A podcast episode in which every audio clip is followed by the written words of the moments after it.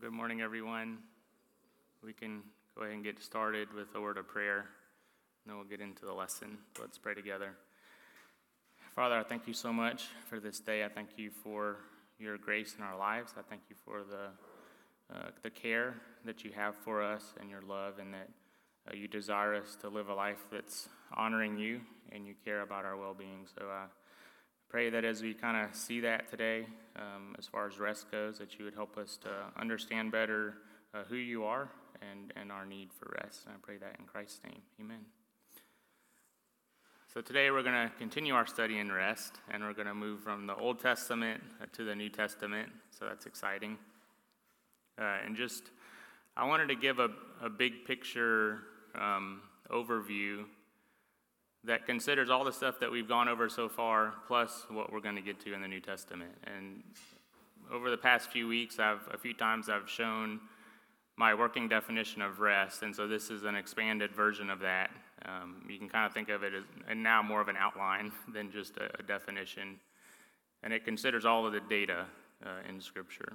And, and if you remember back when we started, and the title of this whole series is how then shall we rest? So really the idea is is after we get a full view of what the Bible says on rest, we're going to apply it to ourselves and say, what should we do? How should we rest?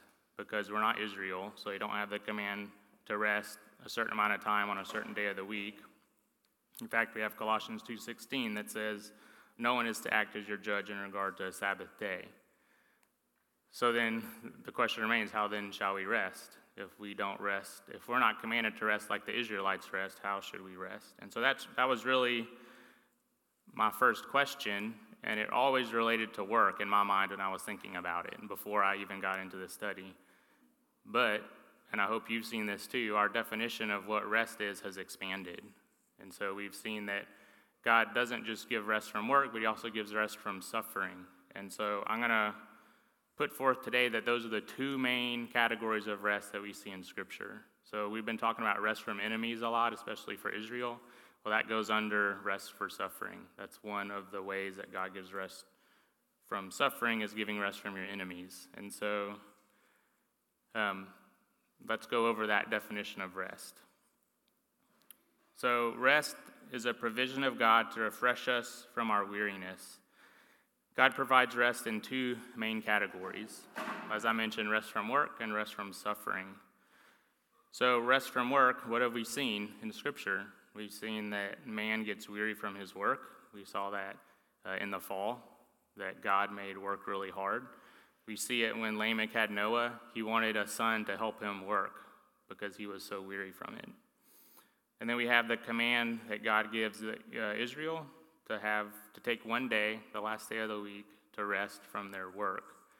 And this would have been resting from their farming, from their tending their sheep, the things that they had to do to survive. God wanted them to rest from that for one day. And then we have principles for the church. And so this is really two things principalizing all of the things that we see in the Old Testament um, and, and one of these would be that rest is good and we should, we should do it, right? That would be one principle that we get. But then we'll get into this a little bit more in the New Testament. Um, and as we kind of talked about a, a, little at the end of last week, the, the answer to this is that it takes wisdom because we don't have a command. God doesn't prescribe a certain day for a certain amount of time for us to rest from our work. He just doesn't. And so it takes wisdom, but there are lots of principles that we can apply. We've already talked about these about um, you need to make sure you work enough. Um, and then after that, you can take your rest. Um, and we'll talk a little bit about that, uh, more about that today if we, if we get there.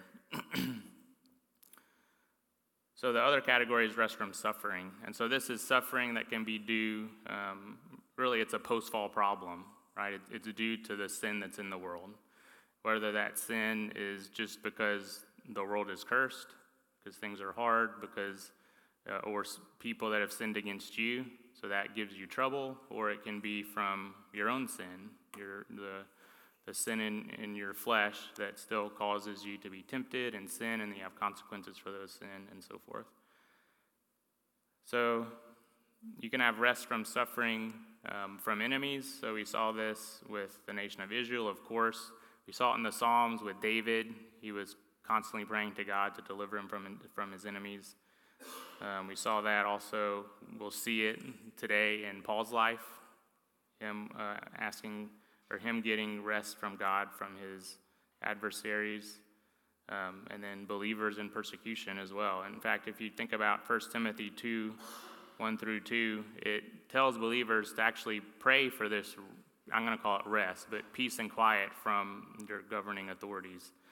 It says, First of all, then I urge you, I urge that entreaties and prayers, petitions, and thanksgivings be made on behalf of all men, for kings and all who are in authority, so that we may lead a tranquil and quiet life in all godliness and dignity. So the idea here is that so that we can rest from that turmoil that we would get otherwise if we were under persecution. So this rest from suffering can also be from physical suffering. So we saw that in Job. The author of Psalm 165, his suffering could have definitely been physical. He doesn't really say what it is.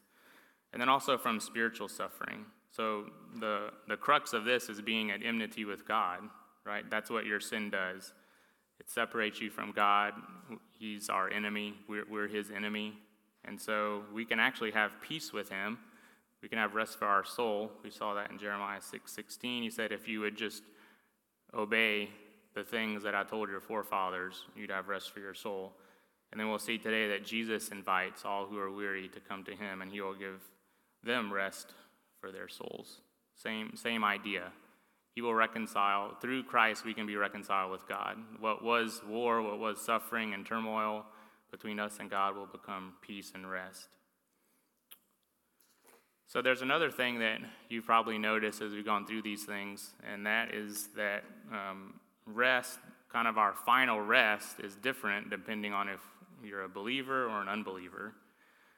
And so that's a distinction that needs to be made when we talk about this, um, this big picture view of rest. So, rest after death for both of these categories looks different depending on if you're a believer or unbeliever. For one, it is rest. For the other, it is torment and suffering. Um, there is no rest. An unbeliever goes from the weariness of life, so dealing with sin, dealing with other people sinning against them, dealing with the curse day after day after day. We all know that life is, is wearisome. But they don't, in death, they don't really escape the suffering. They, it continues. Um, they suffer God's wrath forever. However, a believer enters a Sabbath rest. We'll see that in Hebrews 4 probably next week. And this, this the Sabbath rest has to relate to work the way the author lays it out. So I think one of the main ideas is that we're no longer working for provision that's taken care of. The work that we do is easy again, like pre fall work, any work that we're doing in heaven on earth. So listen to this uh, description of heaven on earth in Revelation 21 3, and just what, what that'll be like, what heaven on earth will be like, and, and the state of suffering there. It says, And I heard a loud voice from the throne saying, Behold, the tabernacle of God is among men, and he will dwell among them, and they shall be his people, and God himself will be among them. And he will wipe away every tear from their eyes, and there will no longer be any death, there will no longer be any mourning, or crying, or pain. The first things have passed away. So, no suffering, right? That's what the believer has to look forward to rest from suffering and death. But for the unbeliever, death looks a lot different. It does not mean rest, it means separation from God. We saw that in Isaiah uh, last week or two weeks ago. And continued suffering due to the wrath of God. So listen to this description of those who worship the beast. What happens to them? So Revelation 14 9 says, Then another angel, a third one, followed them, saying with a loud voice, If anyone worships the beast in his image and receives a mark on his forehead or on his hand, he also will drink of the wine of the wrath of God, which is mixed in full strength in the cup of his anger, and he will be tormented with fire and brimstone in the presence of the holy angels and in the presence of the Lamb. And the smoke of their torment goes up forever and ever.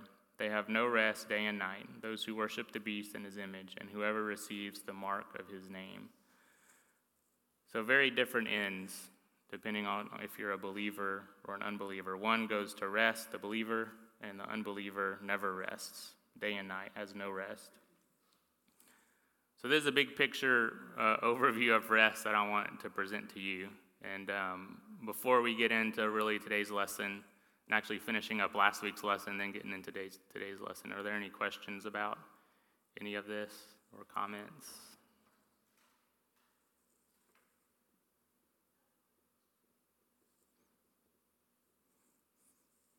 Okay, oh, Patrick.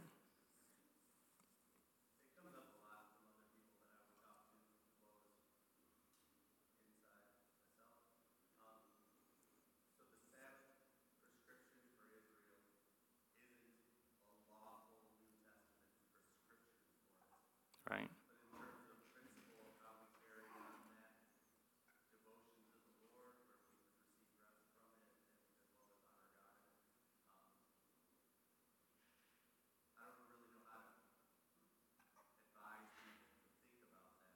Yeah.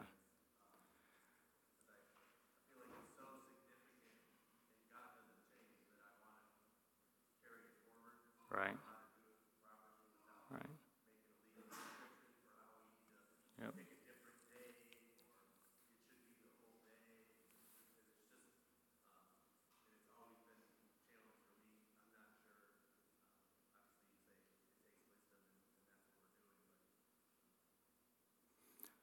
Yeah, so I'm going to kick the can down the road a little bit and say that in a few weeks we're going to cover all that. We're going to get into the weeds and, and really talk about the wisdom behind it. How do you decide how you do that for your own life, right? Depending on how much you work, your responsibilities, and all those things. Um, but just as a principle, so Colossians 2:16, what it says is, um, "Let no one judge you on what you do on the Sabbath." So it's not saying don't do it. It's not saying do it. It's saying if you feel like you need it, then it's okay to do it. But don't be legalistic about it and don't tell everyone else that they have to do it and they're breaking God's law because they're not. So that's really the idea there. Um, but going back to the those principles that I mentioned, like rest is good, we need it, right? So those are two things that tell us that we should it, we should take it seriously. And I think that there's two, like we, we can fall on either side of this where we take too much rest, so we're like the sluggard and lazy, or we don't rest enough, or we're a workaholic, um, or we just always want to be busy. Like I, I would fall into that category where I, I have to trust God and force myself to rest, that kind of thing. So like you, you can fall into onto either side. Maybe you're kind of good and in the middle. I don't know, uh, but there's a range of how we rest in this room, I'm sure. And so we'll we'll we'll get more into those weeds in a few weeks. Um, but yeah, that's, mean, that's a great question, and that's that was similar to my original question coming to this study. Um, so I want the answer too, and we'll get there. Yeah. Okay. Um, so today we're gonna finish up what we didn't finish last week, which was going through um, finishing up the Old Testament and looking at rest there. And then after we do that, we'll get into the New Testament. So we ended on the third point, which was uh, rest in the Lord. And really, this, this isn't so much a category of rest, but rather um, how, how we should rest or who we should find our rest in. Okay? So it, it's a point that I want to make about rest. And so the first way that we see that we should rest in the Lord is that we just see the example of people crying out to God for rest.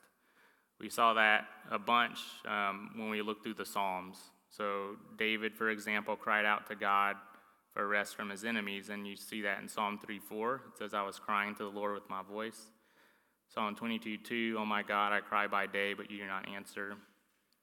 And it just continues through the Psalms. David looks to God for rest, he looks to his Lord for rest.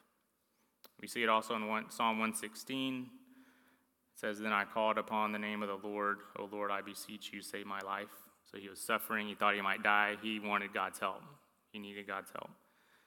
And they all knew this. You know, David, even after he prayed and, and God didn't answer him for a time, he went on to say, I still trust the Lord. I saw how he gave deliverance to the, the forefathers. I know that I can trust him. So they all knew who it was who gave rest. Only the sovereign Lord can do this because he's the only one who's in control of all things. We aren't, our employer isn't, the government isn't, just God. So I want to ask you do you ever find yourself trusting in someone or something else for rest, for relief from work or suffering? Um, do you look for that from a place other than God? And then what are some of those things? Or what are our tendencies? What do we look for? Who or what do we look for for rest other than God?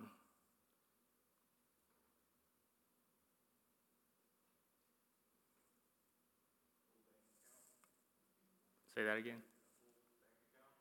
Bank account? Yeah, full bank account? Yeah. Yeah, so we, we take comfort, take rest if we have a, a whole bunch of money set aside, knowing that if anything happens, well, we can, we've taken care of ourselves, basically, right? Yeah, that's a good example.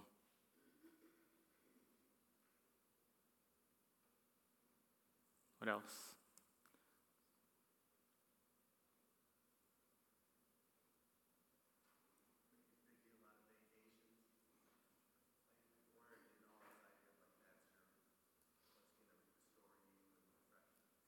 Yeah. Yeah, so just assuming that your plans of taking time off of work will, will do it all, right? It'll fulfill your fulfill you totally. Yeah, Kaylee?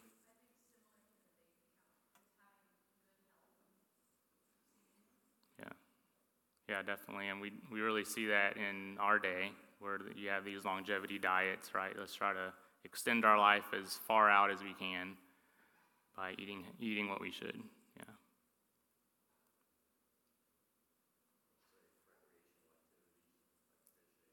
Yeah. Yeah. Yeah, so recreational activities. so I will say that a lot of these things that y'all are bringing up are rest, but we can definitely just put our trust in those things and not in God. Um, but yeah, it's good to keep that in mind. Anything else that you can think of?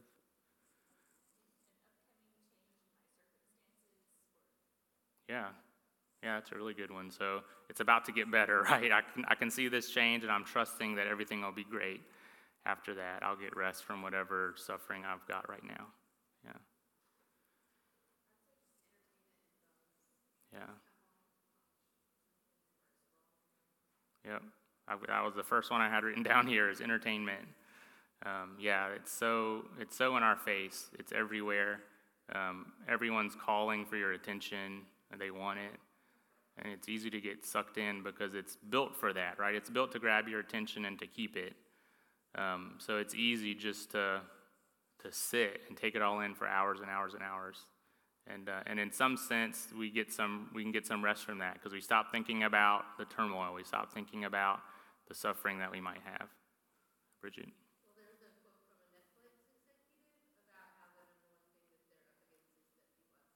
Yeah.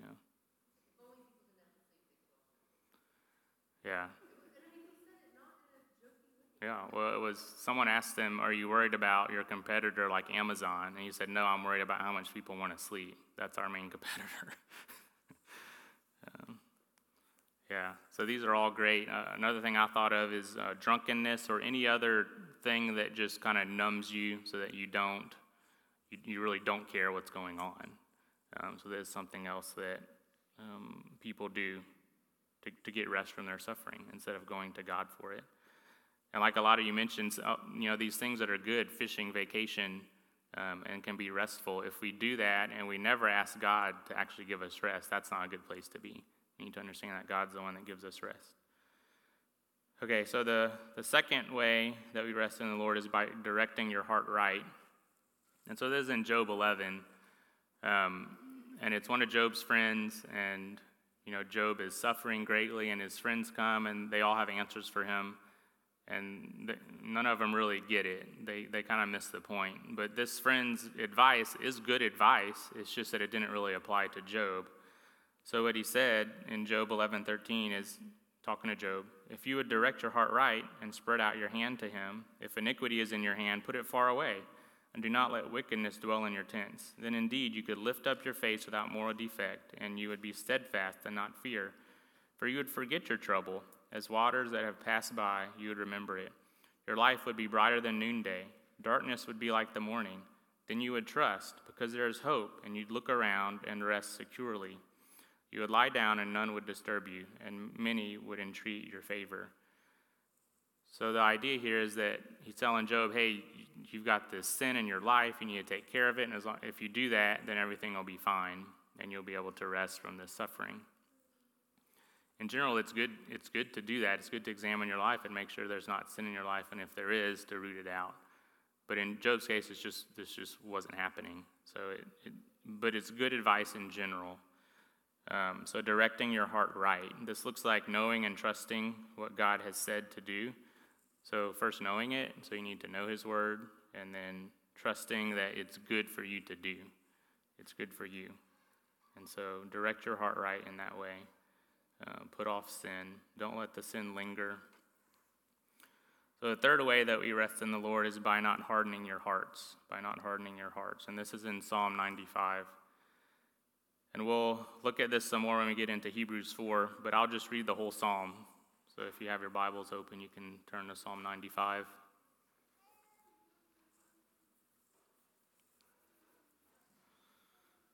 So Psalm 95, starting in verse 1, says, Oh, come, let us sing for joy to the Lord. Let us shout joyfully to the rock of our salvation. Let us come before his presence with thanksgiving. Let us shout joyfully to him with psalms. For the Lord is great, is a great God, and a king above all gods, in whose hand are the depths of the earth. The peaks of the mountains are his also. The sea is his, for it was he who made it, and his hands formed the dry land.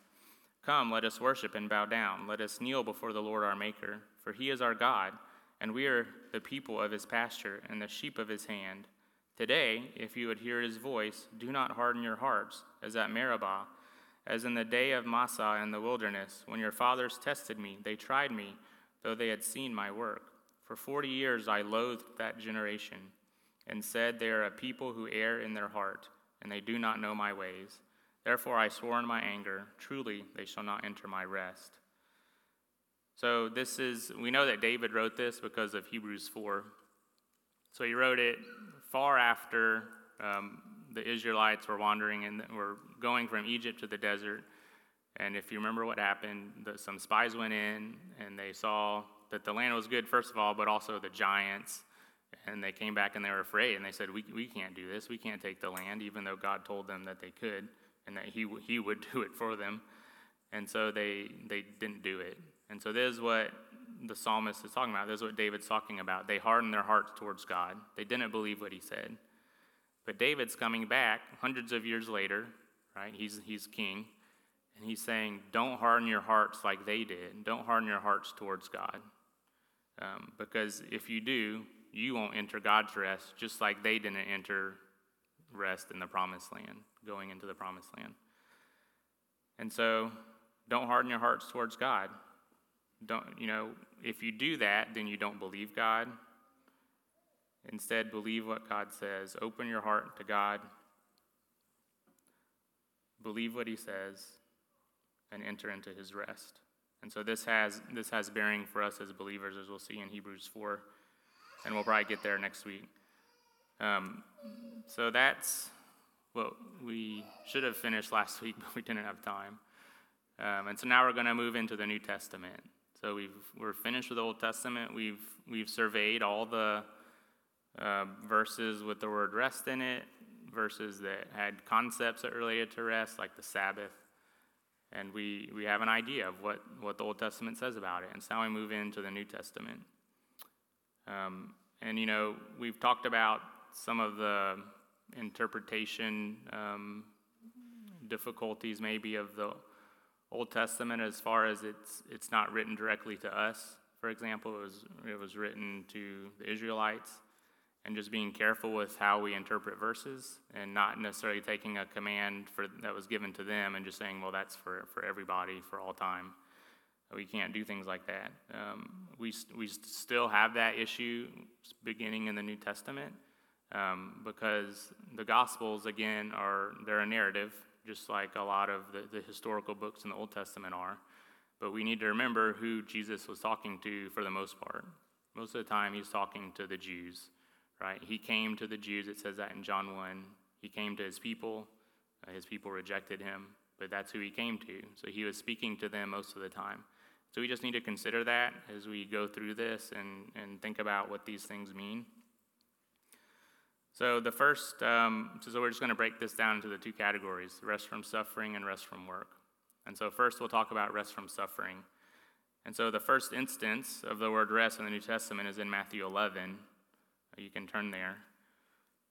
And we'll see that in Matthew 11, Jesus offered rest to those who would come to him. They could find rest after coming to Jesus, after coming to Jesus. That's our first point. So, Matthew 11, we'll start in verse 20. It says, Then he began to denounce the cities in which most of his miracles were done, because they did not repent. Woe to you, Chorazin! Woe to you, Bethsaida! For if the miracles had occurred in Tyre and Sidon, which occurred in you, they would have repented long ago in sackcloth and ashes. Nevertheless, I say to you, it will be more tolerable for Tyre and Sidon in the day of judgment than for you. And you, Capernaum, will not be exalted to heaven, will you? You will descend to Hades. For if the miracles had occurred in Sodom, which occurred in you, it would have remained to this day. Nevertheless, I say to you that it will be more tolerable for the land of Sodom in the day of judgment than for you. At that time, Jesus said, I will praise you, Father, Lord of heaven and earth, that you have hidden these things from the wise and intelligent and have revealed them to infants. Yes, Father, for this way was well pleasing in your sight. All things have been handed over to me by my Father, and no one knows the Son except the Father, nor does anyone know the Father except the Son, and anyone to whom the Son wills to reveal him. Come to me, all who are weary and heavy laden, and I will give you rest. Take my yoke upon you and learn from me, for I am gentle and humble in heart, and you will find rest for your souls. For my yoke is easy and my burden is light. So Jesus is talking to the Jews here, and he, he goes through this section before he says, Come to me, and he talks about uh, these cities who Jesus went to and they didn't repent. And so that's, that's the immediate context of this when he, when he starts inviting them to come to him. Basically, he's saying that he wants them to repent and come to him. These other cities didn't, and, and what they had because of that, because they did not repent, was judgment. They had judgment. So the first thing that they can have rest from is judgment. Rest from judgment. Um, but the larger context of of Jesus and his dealings with the Jews involve rest from the heavy burdens put in front of the Jews by the Pharisees. So that's definitely in view here, too. Um, the, the heavy ladenness, the, the burden, Jesus compares his burden, which is light, to the burden that the Pharisees put in front of the Jews, which is heavy. So there's all these extra rules that they have to follow, this legalism. And if they, if they follow that, that will get them to God.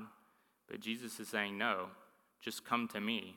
I'm the person that can give you rest, not all these rules that you follow that are made up. Instead, take Jesus' yoke. His burden is light, not like the Pharisees. He's gentle and humble in heart. Again, not like the Pharisees. He will give you rest. If you think about it, what, what does legalism do? It's, it's you're working for yourself to be right with God, to be at peace with God, to be reconciled to Him. You're trying to do it all yourself, you're trying to work for it. But with Christ, He did the work for you, right? He went to the cross. He paid the price for your sins, so you don't have to. He's the one through which, upon our faith in Him, we are forgiven of our sins and have eternal life. So Jesus says, Come to me. I'm the one who will give you rest. My burden is light. So we're believers here. So what how have you experienced this rest after conversion? How, how have you found rest for your soul? after being a believer, considering these things that we just talked about judgment, legalism, and those things. Bridget?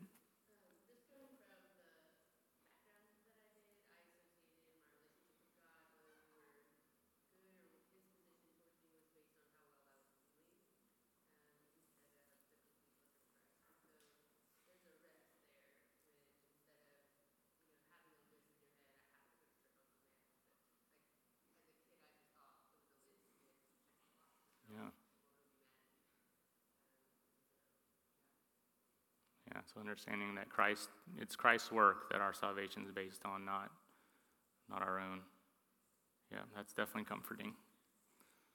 What else?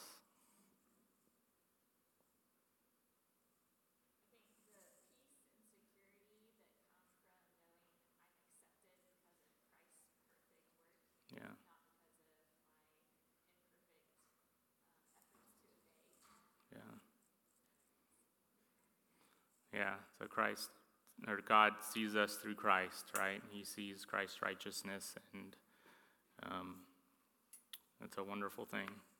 Lots of comfort.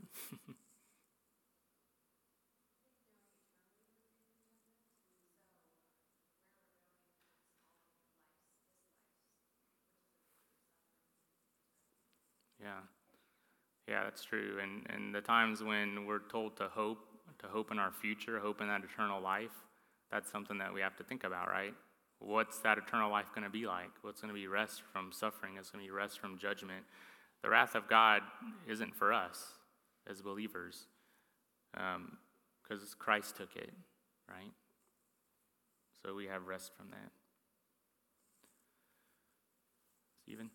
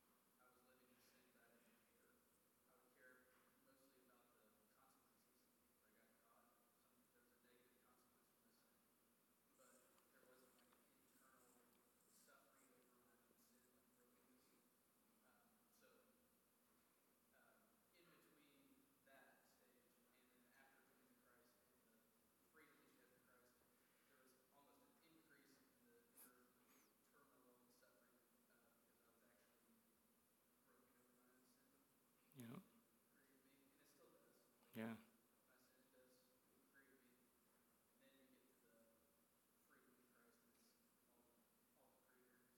Yeah. Yeah. Yeah. And I mean, it should be like that for all believers, right? Because, uh, like in my experience, typically there's like the there's some sins that bring you to the point of understanding that you need repentance, right? There's this, you might call them big sins or, or whatever. You, you just realize that um, you're in need of a Savior because of your sin. And so, um, after the initial conversion, and you understand that Christ is the one that, that covers that, that forgives you of that, but also you, you take with greater importance, it's called to be holy, right? And, and you, you as you grow more and more as a believer, you understand more and more how, how sinful you can be and how hard it is to fight the flesh. Um, but like you said, the hope of that future rests from that as well, right? Being perfect, being glorified, having glorified bodies to go along with our spirits um, is a huge comfort. Yeah. Patrick?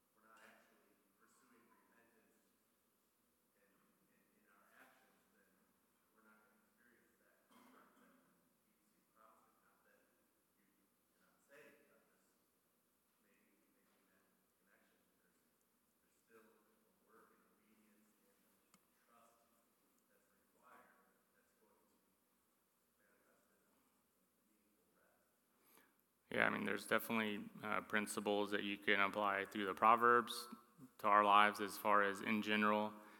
Um, if you're following God, then you have some amount of comfort and rest. Um, but yeah, you're right. Our, the, the fighting sin that we do is work. It's hard work. It's not typically the type of work that um, we've been going over so far, right? It's not vocational work, for example, um, but it's definitely suffering um, and so, as, as you become sanctified, some of that will go away as you um, become more holy. But ultimately, we're still waiting for that, that final rest where, where we're glorified.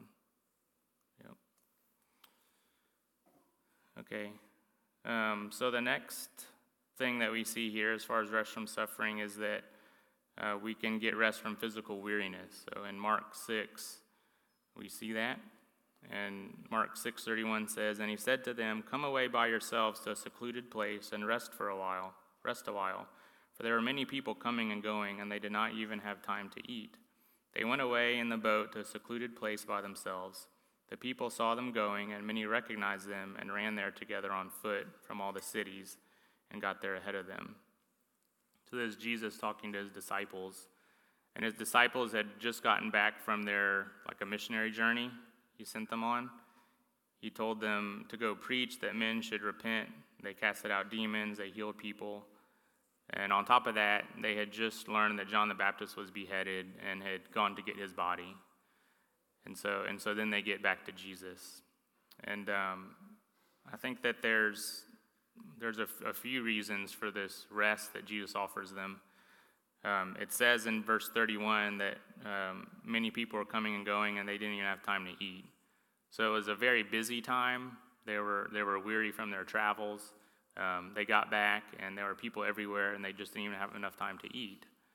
So there's that. But then there's also the that John the Baptist had just died, just been beheaded. So there would have been some weariness from that uh, so some suffering from that, um, the travel weariness as well.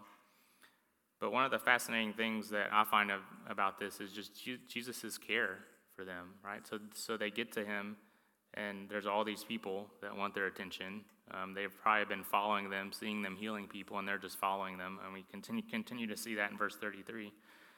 Um, but Jesus saw their weariness, and he really he told them to do three things. So he said, "Come away." So leave where you're at um, and come to this other place. So he wanted them to go across the water, and, and Jesus was going to go with them. Uh, he wanted them to be by, by yourselves, by themselves. So don't bring anyone with you, just the disciples. Uh, you need some time without the, the crowds, without all these people. You need time to be able to eat. And then also, he says to a secluded place. So, really, a hiding place, a place where no one else can find you, a place where you truly can rest, find a time for rest, a place where they couldn't be disturbed. It does sound like this might not have lasted for very long because the people saw where they were going and they followed them and eventually uh, caught up. But this is just an uh, astounding and comforting thing to see Jesus care for his disciples like this. Um, and it's hard to miss that, that Jesus is the one who, who told them to do it. He's the one that actually said, Take this rest. Um, but he is the ultimate comforter, right? We know in 2 Corinthians 1 3, it says, Blessed be the God and Father of our Lord Jesus Christ, the Father of mercies and God of all comfort, who comforts, who comforts us in all our affliction, so that we will be able to comfort those who are in any affliction with the comfort with which we ourselves are comforted by God. Um, so, a third way that we see rest from suffering in the New Testament is from troubles. From troubles. So, in Paul's life, we see this, and that God provides rest through uh, the company of other believers, as well as hearing news and seeing the repentance of people, um, whether for the first time and or whether, for example, we'll get into this, the Corinthian church who repented of sin. And so Paul describes his suffering um, in 2 Corinthians, both from a persecution standpoint, so him getting persecuted by people, as well as even trouble in the church in Corinth, and even internal struggles, fear within him. He describes all these ways of suffering.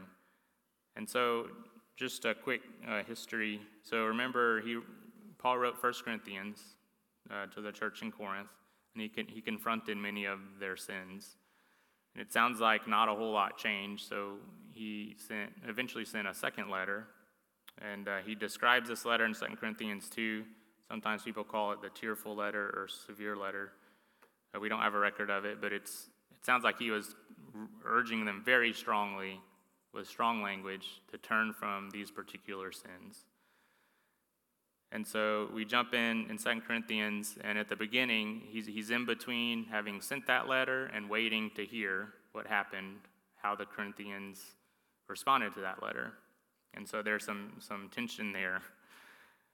And so we're going to kind of step through in 2 Corinthians. So in 2 Corinthians 1 8, it just gives a general idea of the, the suffering that Paul's been going through. So he, he tells the Corinthians, For we do not want you to be unaware, brethren, of our affliction which came to us in Asia, that we were burdened excessively, beyond our strength, so that we despaired even of life. Indeed, we had the sentence of death within ourselves, so that we would not trust in ourselves, but in God who raises the dead, who delivered us from so great a peril of death, and deliver us, and will deliver us, he on whom we have set our hope, and he will yet deliver us you also joining in helping us through our prayers so that many thanks may be given by many persons on our behalf for the favor bestowed on us through the prayers of many. So this is fascinating, especially verse 9, because he, he says we had the sentence of death within ourselves so that we would not trust in ourselves. So there's this idea that God's bringing this to them so they, they couldn't trust in themselves. They had to call out to God, but also just that it was so severe, he couldn't trust in himself. Like he, he realized he was at the situation where there's nothing he can do to save his life. He had to rely on God. And the way he puts it, God's power, right? Why can he trust in God? Well, he's God who raises the dead. This is the power of God and why Paul can trust him. So that describes some of the affliction that he's going to going through. And now in 2 Corinthians 2:12, we see how he felt waiting to hear back from Titus about what the Corinthians, how they responded to his letter. It says, Now when I came to Troas for the gospel of Christ, and when a door was opened for me in the Lord, I had no rest for my spirit, not finding Titus my brother, but taking my leave of them, and went on to Macedonia.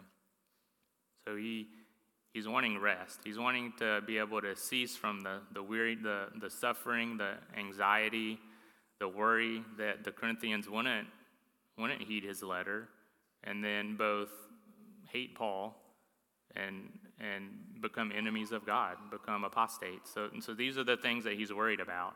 These are the things he doesn't want to hear, but he hasn't heard anything yet, so he's anxious.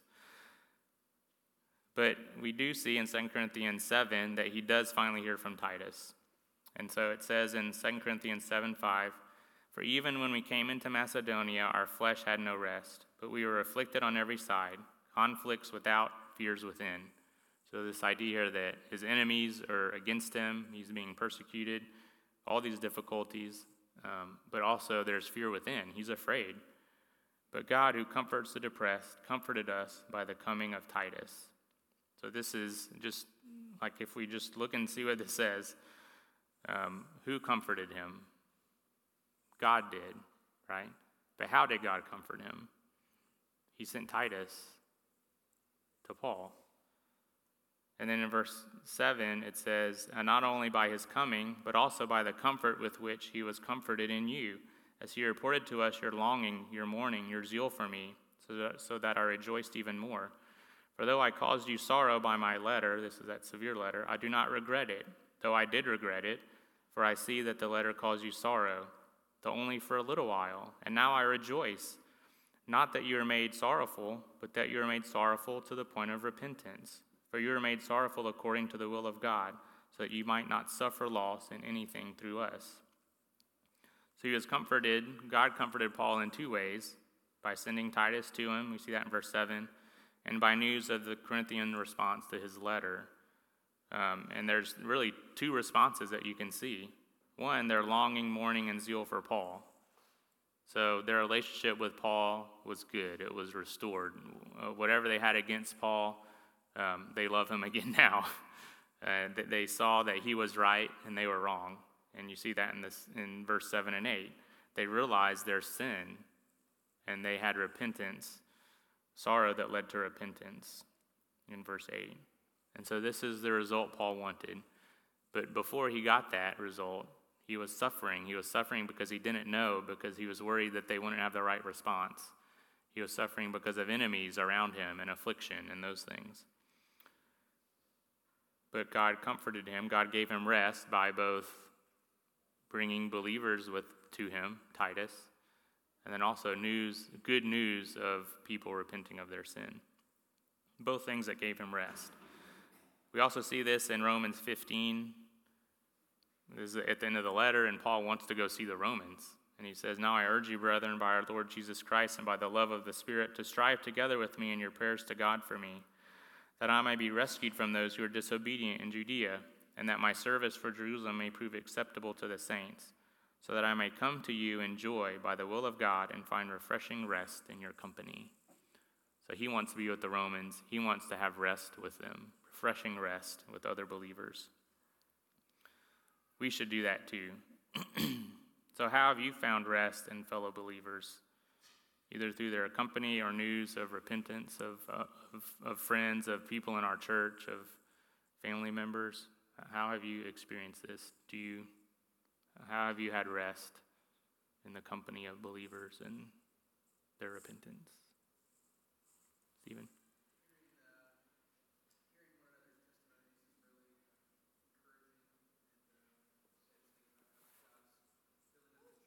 Yeah. Yeah, I totally agree. Here, reading testimonies are are wonderful. It's it's we praise God through them, right? And we we see His work.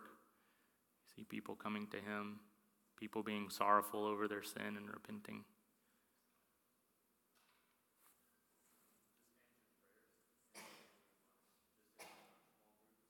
Yeah, yeah. You see God's work in other people's lives, and that you were able to take part in it too. Yeah, great. what else? How do you get rest through other believers, being with them? Greg?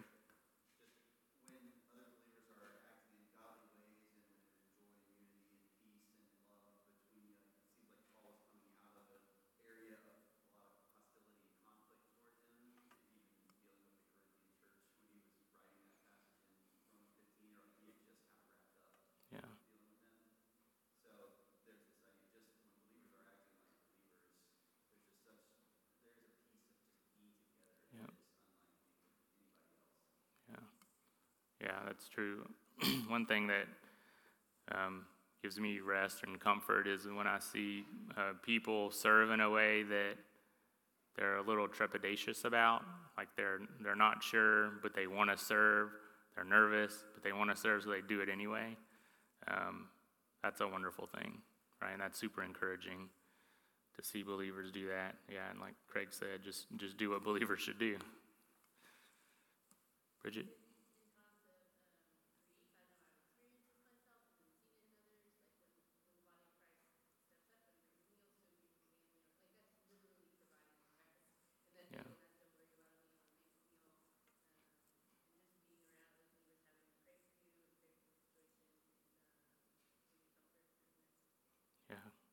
Yeah, definitely true. Other believers there that are care for you in times of grief. Yeah.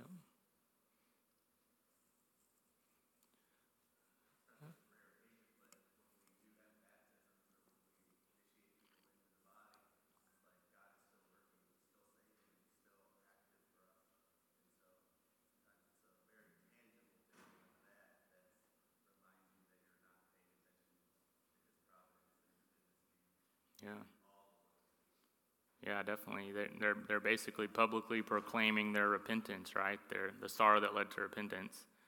And we get to see that. And praise God for that. Yep. Okay, so our um, fourth example of rest from suffering in the New Testament is patience in waiting for God's judgment on enemies. So this is in Revelation 6, Revelation 6, verse 9, we'll read.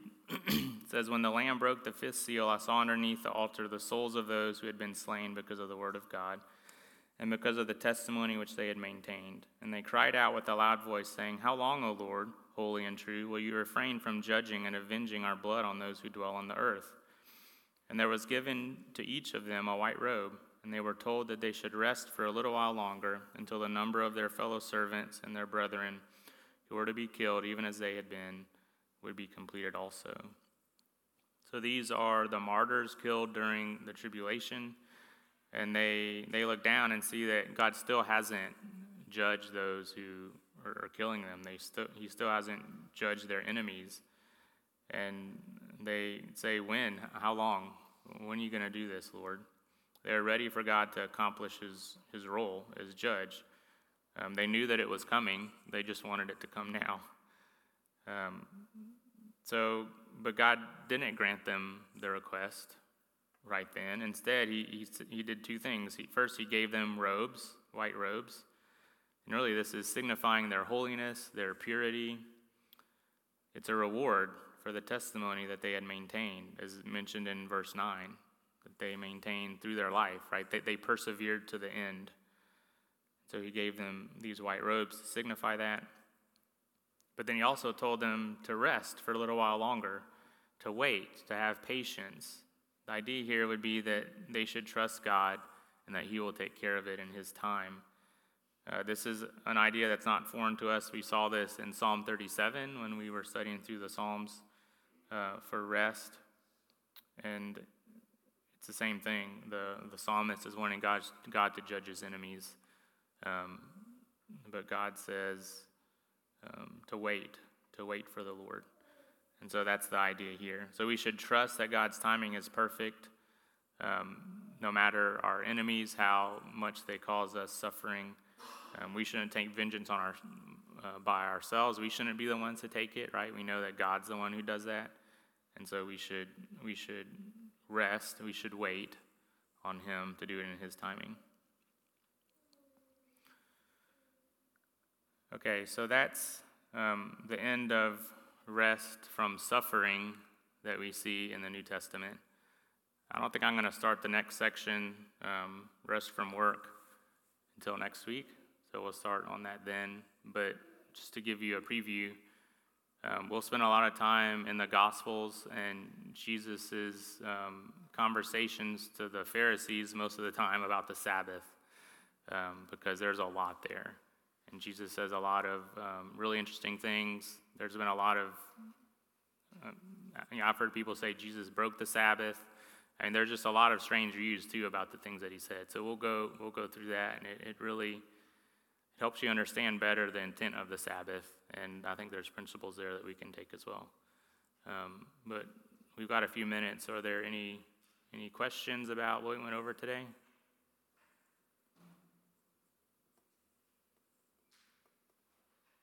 Or comments or about earlier weeks.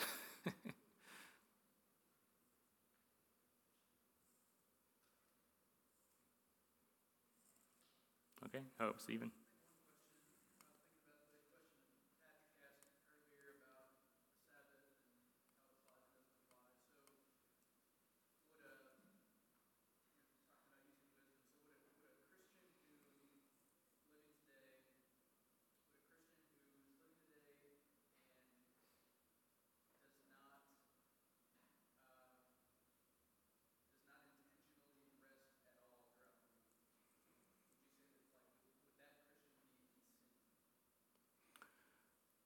So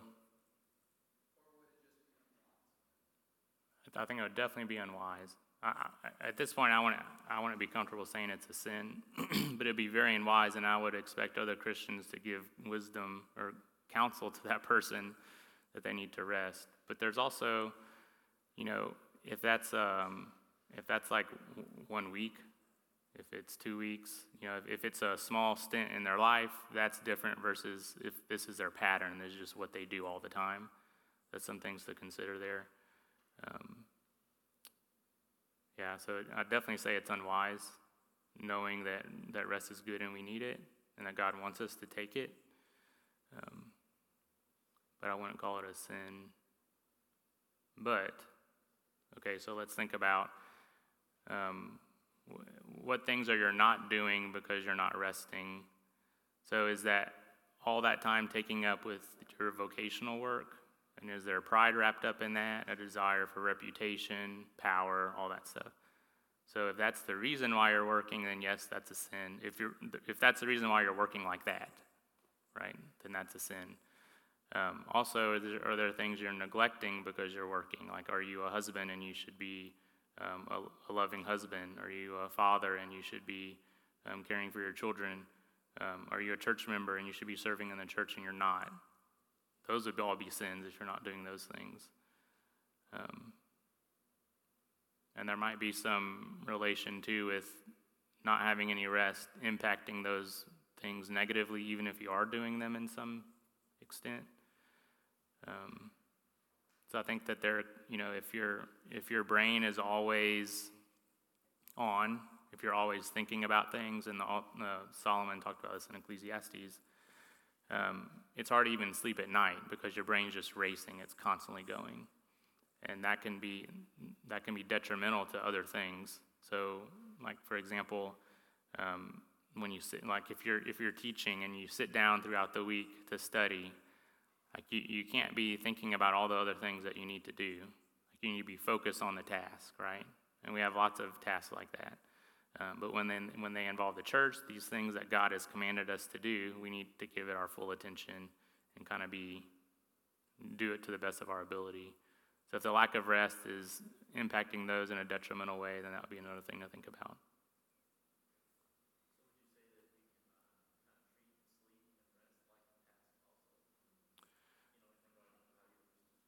Yeah.